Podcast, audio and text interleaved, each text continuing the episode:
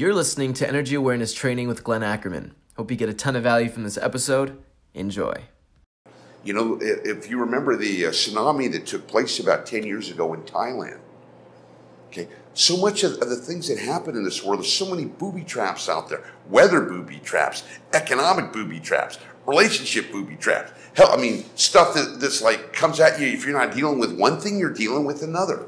Well, what's interesting is during that tsunami period, uh, on one of the resort beaches, the water receded out to a mile out into the ocean. You see, the energetic worlds will always warn you and give you information about what's going to happen if you're energetically aware.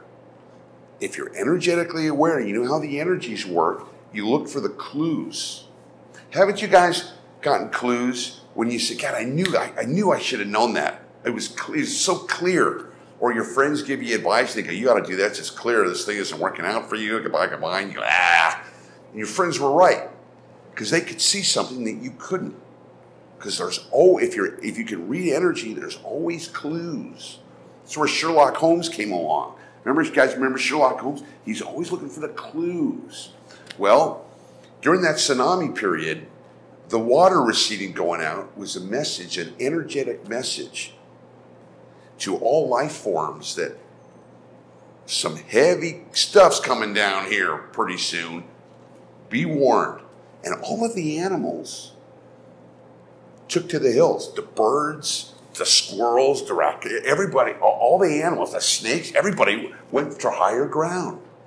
Only one species didn't go to higher ground. Guess which one it was? Humans, the highest species. Supposedly the highest humans. And you know what? A week later, 50 pound tidal waves. A lot of people were hurt and killed in that. Should have known. Oh, if only I had known. I should have known. I didn't. Why didn't you know? Because you weren't energetically trained.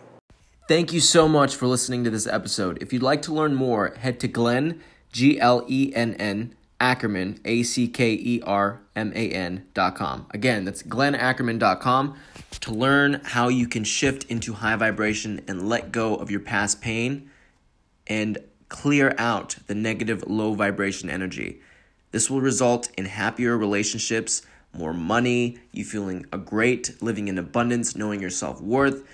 It, it literally touches every aspect of your life and really enhances your experience of life because you're just feeling good all the time. You're free, you're not stifled anymore. So if that sounds really nice, if you'd like to shift into high vibration energy and clear out the negative low vibration energy, please head to glennackerman.com. I'm going to spell it one more time G L E N N A C K E R M A N.com. Hope to see you there. There's a ton of value there. And just thank you. Thank you so much for listening to this episode. And I hope you got a ton of value from it.